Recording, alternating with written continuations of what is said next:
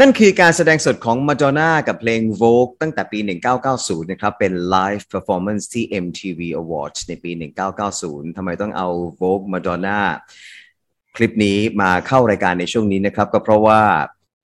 เขาให้สัมภาษณ์แบบนี้ครับว่ามีมาดอนน่าเป็นศิลปินในดวงใจนะครับ คนที่ลุกขึ้นมาแต่ง drag แล้วก็บอกว่านี่คือมีมาดอนน่าเนี่ยเป็นอ้างอิงเป็น reference นะครับ ก็เลยนำมาสู่หัวข้อสนทนาของเราในวันนี้นะครับ กับพี่แพทย์แสงคำบรรณาธิการของ Benchmark Media ในเช้าวันจันทร์ที่ 11 ตุลาคมนะครับ พี่แพทย์อยู่กับเราเป็นประจำทุกวันจันทร์ในช่วงท้ายของรายการ 101 Morning Call ในช่วง Alone Together ครับ วันนี้เราจะได้ทำความเข้าใจ drag culture กันด้วยนะครับ พ่วงไปกับเรื่องของการเปรียบเทียบ beauty queen กับ drag queen เลยก็แล้วกันนะครับ ในเมื่อวันศุกร์ที่ผ่านมาเพิ่งคุยเรื่อง beauty queen กับ ทางน้องอาร์มและช่วงนี้เราก็อยู่ในช่วงของการเฟ้นหาผู้ที่จะเป็นตัวแทนประเทศไทยไปสู่อิสราเอลในการไปชิงมงกุฎ Miss Universe ด้วยนะครับ แต่แน่นอนเอเรื่องของ drag queen drag culture เนี่ยนะครับคิดว่าหลาย ๆ คนนั้นอาจจะยังแยกไม่ออกนะครับว่า เอ๊ะ ตกลง ทุกคนที่ลุกขึ้นมาแต่งเป็นหญิงเนี่ย จะต้องเป็นเกย์หรือเปล่า ชายเขาแต่งหญิงกันไหมเขามีอะไรเป็น mentality หรือจิตวิทยาของการลุกขึ้นมา แต่งเป็นผู้หญิงเนี่ยมันสามารถแบ่งประเภทของผู้ชายได้อย่างไรบ้างนะครับ เป็นชายแท้เอาสนุก หรือว่าเป็นไบหรือว่าเป็นเกย์นะครับ แต่การบอกว่ามีมาดอนน่าเป็นศิลปินในดวงใจเนี่ยมันก็เป็น big question mark อยู่แล้วนะครับ พี่แพทย์สวัสดีครับ อรุณสวัสดิ์ครับ สวัสดีครับ ครับ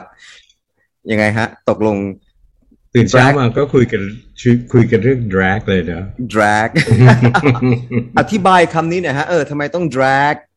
อ้า drag ที่แปลว่าลากเนี่ยเออคำนี้มันมาจากไหนฮะ drag queen เนี่ยหรือ drag culture เนี่ยอืมอ้าวคือจริง ๆ ในวัฒนธรรมไทยหรือว่าในภาษาไทยเนี่ยนะครับ เราก็ไม่ได้ใช้คำว่า drag กันมากมายนะครับ คนที่ไม่ได้ผ่านต่างประเทศมา หรือว่าศึกษาในเรื่องของเพศวิถีมาเนี่ยก็จะไม่พูดว่า drag อยู่แล้ว ถ้าเห็นผู้ชายแต่งหญิงก็อาจจะพูดไปเลยว่ากระเทยอะไรแบบนี้นะครับ แล้วก็สมัยก่อนเนี่ยคำว่า drag ก่อนที่จะเข้ามาในระดับการศึกษาเชิงวิชาการเนี่ยอย่างในต่างประเทศในอเมริกาเนี่ยนะครับ ผู้ผู้ชายที่แต่งหญิงเนี่ยเขาก็เรียกว่า drag นะครับ ก็คือว่าชายแต่งหญิงไม่ได้มีอะไรที่สอดแทรกหรือว่ามีนัยยะทางจิตวิทยาทางสังคมวิทยาอะไรมากมายแต่นี้ต่อมาเนี่ยกลายเป็น drag culture ก็มีการศึกษาในเชิงจิตวิทยา ในเชิงพฤติกรรมวิทยานะครับ ว่าการแต่งข้ามเพศของตัวเอง คือชายแต่งเป็นหญิงเนี่ย มันมีผลยังไงบ้างนะครับ มันนำมาซึ่งความสุขใจนำมาซึ่งความพึงพอใจนะครับ หรือว่าเป็นการยืนยันตัวตนหรือว่าเป็นการที่ช่วยบอกถึง subconsciousness อะไรอะจิตใต้สำนึก จิตใต้สำนึกนะครับที่ซ่อนอยู่เนี่ยเขาก็เริ่มวิจัยกันนะครับ drag เนี่ยไม่ใช่ queer นะครับ queer หมายถึง LGBTQ นี่แหละ แต่ว่า drag หมายถึงต้องมีลักษณะการแต่งกายข้ามเพศคือแต่งเป็นเพศหญิงนะครับคร่าวๆเนี่ยเขาบอกว่าผู้ชายที่อยากแต่งหญิงนะครับที่แต่งเป็นประจำอยู่แล้วเนี่ยนะครับแต่งประจำแล้วแต่งให้สวยเลยเนี่ยซึ่งเราก็พบเห็นในสังคมไทยมากมาย เพราะว่าสังคมของเราเนี่ยมีความ ยอมรับใจกว้างนะครับฝรั่งบอกว่าอดทน คือไม่รังเกียจอดทน แต่จริงๆอะมันก็คือ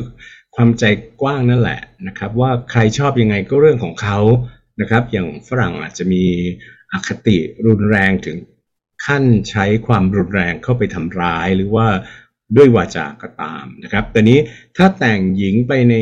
ปกติทุกวันแต่งเหมือนเลยอย่างเงี้ยนะครับ แล้วก็กิริยาท่าทางเป็นผู้หญิงเนี่ย ก็คงไม่มีใครเรียกว่า drag ใช่ไหมครับ ถ้าคุณวารินไปเจอเกย์ที่แต่งข้ามเพศอะ แล้วน้องเขามีลักษณะเป็นผู้หญิงจริง ๆ เลยเนี่ย เราไม่เรียกว่า drag อยู่แล้วนะครับ ก็เป็นบุคคลอีกเพศหนึ่งนะครับ ในกลุ่ม LGBTQ นะครับแต่ว่าเวลาที่เรียกว่า drag เนี่ยมันจะหมายถึงแต่งเป็นสไตล์นะครับ เป็นใช้เมคอัพหนักๆ มีมีลักษณะของแฟชั่นที่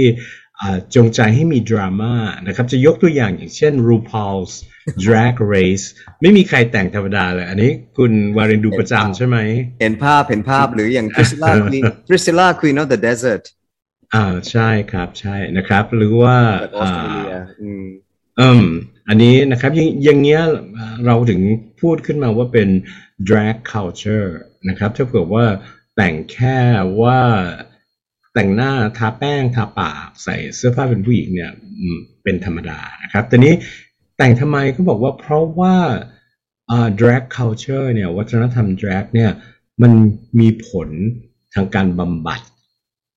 เราก็ไม่รู้ว่าแต่ละคนเนี่ยมีความปรารถนาซ่อนอยู่ยังไงบ้างนะครับ เรามีคำว่าอะไรนะมี เห็นหน้าคุณวาเลนยิ้มแล้วไปต่อไม่ได้เลยนะครับ คือทุกคนเนี่ยก็มีความลับซ่อนอยู่อะในจิตใจ Desire นะครับอ่านะครับ ซึ่งซึ่งสมมุติว่าเป็นผู้ชายแล้วอยากแต่งชุดผู้หญิงเนี่ย เราก็คงจะไม่ไปดึงเรื่องไปยาวกลายเป็นเรือโยงอะนะว่า โอ้ยต้องมีต้องเป็นมีความเป็นเกย์ซ่อนอยู่แน่ๆเลย ต้องปกปิดอะไรเงี้ย หรือว่าอ่า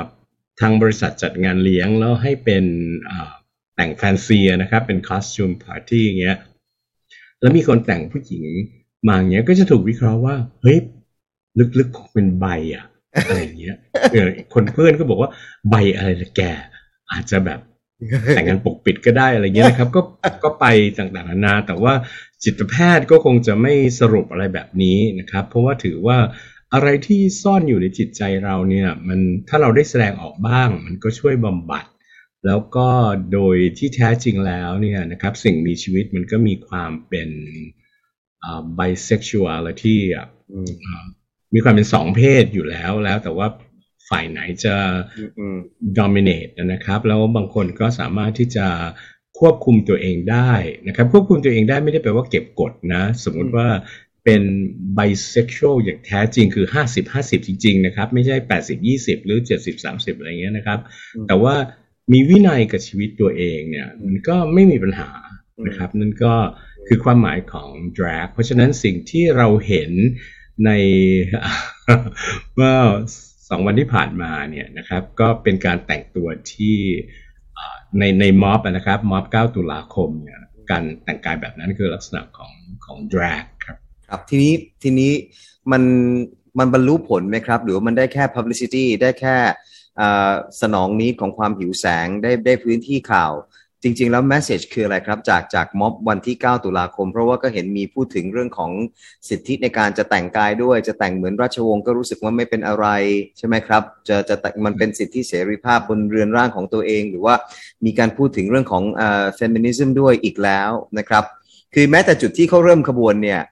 คือถ้าเกิดว่า drag มันจะเป็น culture อย่างหนึ่งเนี่ยนะครับเราก็ไม่ได้ไม่ได้หมายความว่าการการแต่งหญิงจะต้องเป็นเกย์เสมอไปเนี่ยแต่จุดที่เขาเริ่มขบวนก็ symbolic เขาก็ไปเริ่มที่สีลมซอยสองคือมันมีความไม่ชัดเจนอะนะครับ อย่างเช่นเราพูดถึง pride flag นะฮะ pride flag อ่าธง pride อะธงสีรุ้งนะคบธงสีรุ้งนะครับ เราก็จะนึกถึง LGBTQ นะครับ แล้วก็ LGBTQ เนี่ย ในหลาย ๆ ประเทศทั่วโลกแล้วก็รวมทั้งประเทศไทยด้วยเนี่ยนะครับได้รับสิทธิ์ทางกฎหมายมากกว่าเดิมหลายสิบเท่า กฎหมายก็ยังมีการปรับเปลี่ยนอยู่ตลอดเวลานะครับ เพราะฉะนั้นการที่ LGBTQ จะออกมาเรียกร้องอะไรเงี้ยมันก็ต้องมีความชัดเจนว่าอะไรที่ยังขาดอยู่ อะไรที่ต้องการให้เปลี่ยนแปลง แล้วคนเราพอพูดถึง Pride Flag ธงสีรุ้งนะครับ ว่า เราก็จะนึกถึงความหลากหลายนะครับมาเหมือนกับสีรุ้งนี่แหละ แต่ว่าเอาธงสีรุ้งมาแต่ว่าสิ่งที่แสดงออกเนี่ยมันไม่ใช่ LGBTQ มันคือ drag นะครับแล้วไม่มีประเทศไหนที่จะระบุว่าจะทำกฎหมายขึ้นมาสำหรับ drag culture หรือว่าพฤติกรรมแบบ drag นะครับ เพราะฉะนั้นเนี่ยตรงนี้มันก็ไม่ชัดแล้ว แล้วอย่างเช่นการไปเอาไปปิดถนนสีลมนะครับแล้วก็มาใส่ชุด ที่เหมือนกับใน RuPaul's Drag Race เนี่ยนะครับชุดว่าเป็นกระเทยแต่งหญิงแบบหวือหวาอะไรพวกนี้มันสื่ออะไรครับ มันไม่ได้สื่อเรียกร้องในทางการเมืองเนี่ย มันจะต้องมีความชัดเจนว่าอะไรที่ ขาดไปอะไรที่ทำให้เรารู้สึกว่าถูกเหยียด ถูกกดขี่ อย่างที่ผมเพิ่งพูดไปเมื่อสักพักเนี่ยนะครับ กฎหมายเนี่ยมันปรับมาตลอด จนกระทั่งล่าสุดเนี่ยสามารถที่จะให้ถึงขั้นรับบุตรบุญธรรมได้แล้วนะครับ เพียงแต่ยังไม่มีสิทธิ์ที่จะไปรับบำนาญของคู่รักที่เสียชีวิตไปนี่ก็เยอะแล้วนะครับ เยอะถือว่าเกือบจะเทียบเท่าแล้วมันก็ต้องมีการต่อสู้ต่อไป แต่ว่าการที่มาแต่งแฟชั่น เป็นชุดแฟนซีอะไรต่างๆ เนี้ยมันมันสื่ออะไรครับ เพราะว่าประเทศเราเนี่ยไม่ได้จำกัดสิทธิ์ในการแต่งตัวแต่งหน้าอยู่แล้วนะครับ ถ้าคุณสามารถที่จะแต่งตัวแบบนั้น แล้วก็ได้รับการยอมรับปฏิบัติภารกิจได้ก็ก็ว่าไปนะครับ ชุดคุณรารินได้เห็นภาพถ่ายของเสื้อผ้าต่างๆ ที่เขาไปแสดงได้ไหมครับ ได้ได้เห็นใช่ไหมครับ ครับ ได้ดูครับก็เห็นในในข่าวอืมมันก็เปิดเพลงแล้วก็วิ่งออกมาเต้น แล้วก็สะบัดอย่างงู้นอย่างงี้เวลาพูดนะ ผมก็อดจะทำร่างกายตามไม่ได้ วิ่งออกมาแล้วก็สะบัดบิดอะไรเงี้ย เราก็มองว่า โอเคเขามีมีความสนุกนะครับ คนดูที่ชอบอ่า drag show อะไรเงี้ยก็ได้รับความบันเทิง แต่ว่าข้อความ ที่ต้องการจะสื่ออยู่ตรงไหนนะครับ แล้วนอกเหนือจากกลุ่ม drag แล้วเนี่ย ผมได้เรียกกลุ่ม LGBTQ นะครับ เพราะว่าคนที่อยู่ในกลุ่ม LGBTQ เนี่ยที่เขาไม่ได้ชอบอะไรแบบนี้นะครับ เพราะสิ่งเหล่านี้มันเป็นลักษณะทางกายภาพ มันไม่ได้สื่ออะไรทางสมอง หรือว่าศักยภาพที่แท้จริงนะครับ เพราะฉะนั้นไอ้นอกเหนือจากการโชว์ในลักษณะเป็น drag parade เหล่านี้แล้ว ก็ยังมีกลุ่ม feminist นะครับเอามาเรียกร้องโดยการอ้างถึงสิ่งที่เราเรียกว่าคลีเช่นะครับ ผู้หญิงต้องเท่าเทียม ผู้หญิงต้องอย่างนี้ ดูไปแล้วก็งงว่าหัวข้อที่คุณต้องการจะเรียกร้องคือเรื่องอะไร แล้วเรื่องที่เรียกร้องนะครับ ดึงเด็กเข้ามาด้วยว่าร่างกายเป็นของเรานะครับ my body my choice แล้วก็เลยไปถึงเรื่อง ว่าสิทธิในการทำแท้งอย่างเงี้ยนะครับ คือมันพูดไม่จบอะใช่ร่างกายของเราแต่ว่าถ้าเราทำแท้งแล้วเกิดอันตรายขึ้นกับเรา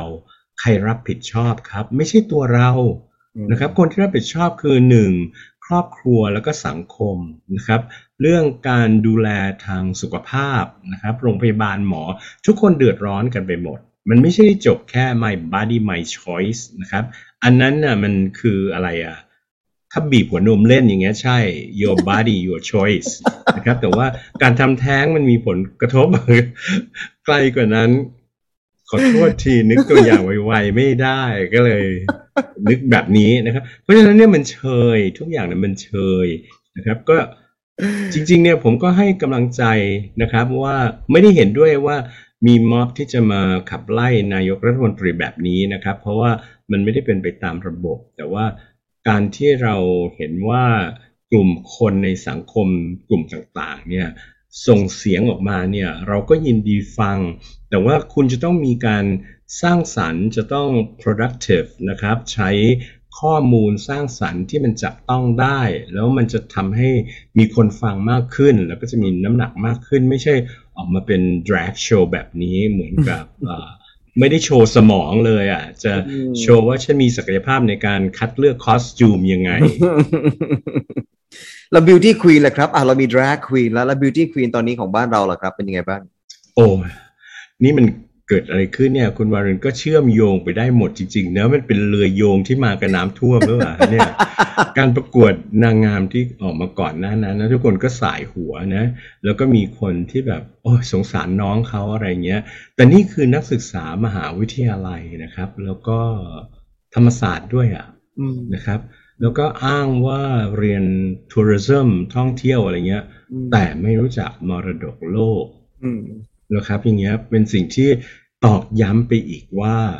ตายแล้วมาประกวดนี่เอาแต่เนื้อหนังร่างกายใบหน้ากันเพียวๆเลยเหรอนะครับ ในขณะที่มี20 ปีแล้วอย่างน้อยที่วงการประกวดนางงามเนี่ยต้องการจะสร้าง woman empowerment ความแข็งแกร่งให้กับผู้หญิง โดยศักยภาพผู้หญิงต้องมีมากกว่าหน้าตารูปร่างที่สวย จะต้องมีสติปัญญานะครับ แล้วก็มัน เป็นเรื่องที่น่างงมากไม่รู้จักมรดกโลก แล้วอีกรายหนึ่งไม่รู้จักผ้าอนามัยกับหน้ากากอนามัยนะครับ กรรมการให้คำว่าหน้ากากอนามัยเอาจริงๆ กรรมการก็คงไม่ได้ตั้งใจ เพราะว่าคนไทยจำนวนมากเนี่ยเราเรียกว่าแมสกันมา 2 ปีแล้วนะครับ เพราะฉะนั้นบางคนโดยเฉพาะอย่างยิ่งคนที่อายุน้อยเนี่ยอาจจะไม่เข้าใจว่า แมสก็คือหน้ากากอนามัยคำว่าอนามัยทำให้นึกถึงผ้าอนามัยทำให้นึกถึงถุงยางอนามัย น้องเขาก็เลยไปนึกว่าหน้ากากอนามัยเนี่ยกลายเป็นสิ่งที่ไปแปะในใบหน้าส่วนล่างอะไรเงี้ยนะครับ มันก็คือมันก็เข้าไปไม่ได้แตกต่างจากเรื่องมรดกโลกอะนะครับ คือ ไหวพริบความรู้อะไรเนี้ยมันมันไม่อย่างที่มันคือ surgical mask หน้ากากอนามัย เพราะว่าเราก็ใช้แต่คำว่า mask แล้วก็ยังออกเสียงคำว่า mask ไม่ได้กันด้วยซ้ำ mask mask คืออคือในตอนต้นๆใช่ไหมครับ เว้นไปตั้งแต่ปลายปีอ่าหนึ่งเก้าเนี่ยนะครับ คนไทยก็ยังงงว่าตกลงมัน mask หรือว่า mask นะครับในที่สุดคำว่า mask ชนะ แต่ว่าเราอาจจะออกเสียงว่าแมสหรือว่าแมสอะไรอย่างนี้ก็ช่างแต่ว่าคือคำว่าแมสตอนนี้เด็กๆเนี่ยก็เข้าใจว่าไอ้ face face mask เนี่ยคือแมสแล้วพออยู่ดีมีคำว่าอนามัยเข้ามา มันคุ้นกับคำว่าผ้าอนามัยมากกว่านะครับ คือผ้าอนามัยภาษาอังกฤษคือ sanitary napkin ใช่ไหมครับอย่างเงี้ยมันก็เลยงงส่วนแมสที่ใช้สำหรับ ใบหน้าส่วนล่างเนี่ยมันก็มีจริงนะครับ เรียกว่า vaginal mask นะครับ แปะไปแล้วก็มันจะมีถ่านมีชาร์โคลดูดความชื้น แล้วก็มีเซรั่มที่ค่อยๆปล่อยออกมานะครับ ต้องนอนนิ่งๆ 15 นาทีนะครับ คุณวารินใช้แล้วอย่าไปเดินไหนนะเอาหมายถึงไม่ใช่คุณวารินหมายถึงว่าใครที่ซื้อมาใช้อะ มันราคาประมาณ550บาทยังยังยังผมยังไม่ได้ชอบครับ ก็อันนี้นะครับก็เป็นเรื่องสำคัญว่าทุกคนเนี่ยอ้างว่ามี Google สามารถจะค้นหาข้อมูลเองได้ แต่ว่าสิ่งที่เกิดขึ้นกับนางงามอายุน้อยเหล่านี้ มันเป็นการยืนยันว่าคุณอย่ามาอ้าง Google คุณไม่ต้องไปเน็บลุงตู่ เพราะว่าเห็นได้ชัดว่าคุณไม่ได้คุณไม่ได้อ่าน คุณไม่ได้ Google ไม่ได้ศึกษาอะไรเลย ได้แต่จำข้อความ มั่วๆมาทาง Twitter นี่แหละ แล้วพอมาเจอคำถามหรือว่าหัวข้อที่มันต้องใช้ความรู้โลกนะครับ ความรู้โลกนะ ไม่ใช่ความรู้เชิงวิชาการเนี่ย คุณก็ยังไม่มีอย่างเงี้ยนะครับ มันก็กลายเป็นว่าทำให้เรื่องของเพศหญิงนะครับจริงๆ คนประกวดเนี่ยไม่ใช่ไม่ได้เกี่ยวกับเฟมินิสต์อยู่แล้ว แต่ว่าเป็นสตรีเพศเหมือนกันก็ถูกโยงเข้าไว้ด้วยกันอย่างแน่นอนเนี่ยครับ อืมครับแทนที่เราจะไปในทางที่เห็นพลังของสตรีมากขึ้น women empowerment นะครับ มันกลับกลายเป็นเหมือนกับย้อนแย้งกันเองกับภาพที่ออกมา ใช่ครับ แล้วก็อย่างเรื่อง drag ที่คุณวารินชวนคุยเนี่ยนะครับ การเคลื่อนไหวของ LGBTQ เขาก็ถูกด้อยค่าไปด้วย เพราะว่าเขาไม่ได้เคลื่อนไหวเพื่อ drag นะครับ LGBTQ คือความหลากหลาย ในทางเพศสภาพ เพศวิถี ไม่จำเป็นที่จะต้องแต่งข้ามเพศหรือทำตัวหวือหวาเลยนะครับ เราไม่มีผู้หญิงนะครับที่เป็นเลสเบี้ยนเนี่ยที่จะต้องแต่งตัวเป็นแมนนะครับ ก็เป็นแต่งตัวให้เป็นธรรมดาอยู่ในสังคมได้แล้วเขาก็คงจะไม่เชียร์การที่แสดงออกแบบนี้ เพราะว่ามันไม่ได้มีคุณค่าอะไรเขามองในแง่ว่าต้องต้องมีอะไรให้สื่อเล่นไงฮะ ก็เป็น visual presentation ไปนะครับ แต่ว่าถ้าถามว่าได้พลังไหมในแง่ของการขับเคลื่อนสังคมหรือว่ากฎหมายเนี่ย ไม่ได้ ก็ได้แต่เปลือก ก็ได้แต่เปลือกใช่ครับ แล้วก็เรื่องเล็กน้อยๆนะครับ อย่างเช่นเรื่องการปิดถนนอะไรเงี้ยทำให้ผู้คนลำบากอะนะครับ เพราะฉะนั้นมันก็คือด้อยค่าตัวเองทำให้ discredit ตัวเองไปเรื่อยๆนะครับ อืมครับผม ขอบคุณมากครับพี่แพทย์ครับ ขอบคุณครับ พี่แพทย์แสงธรรม ผมว่ารินสัจเดียวเราสองคนและทีมงานลาไปพร้อมๆกันเลยนะครับ รายการต่อไปสนามข่าว 101 สวัสดีครับ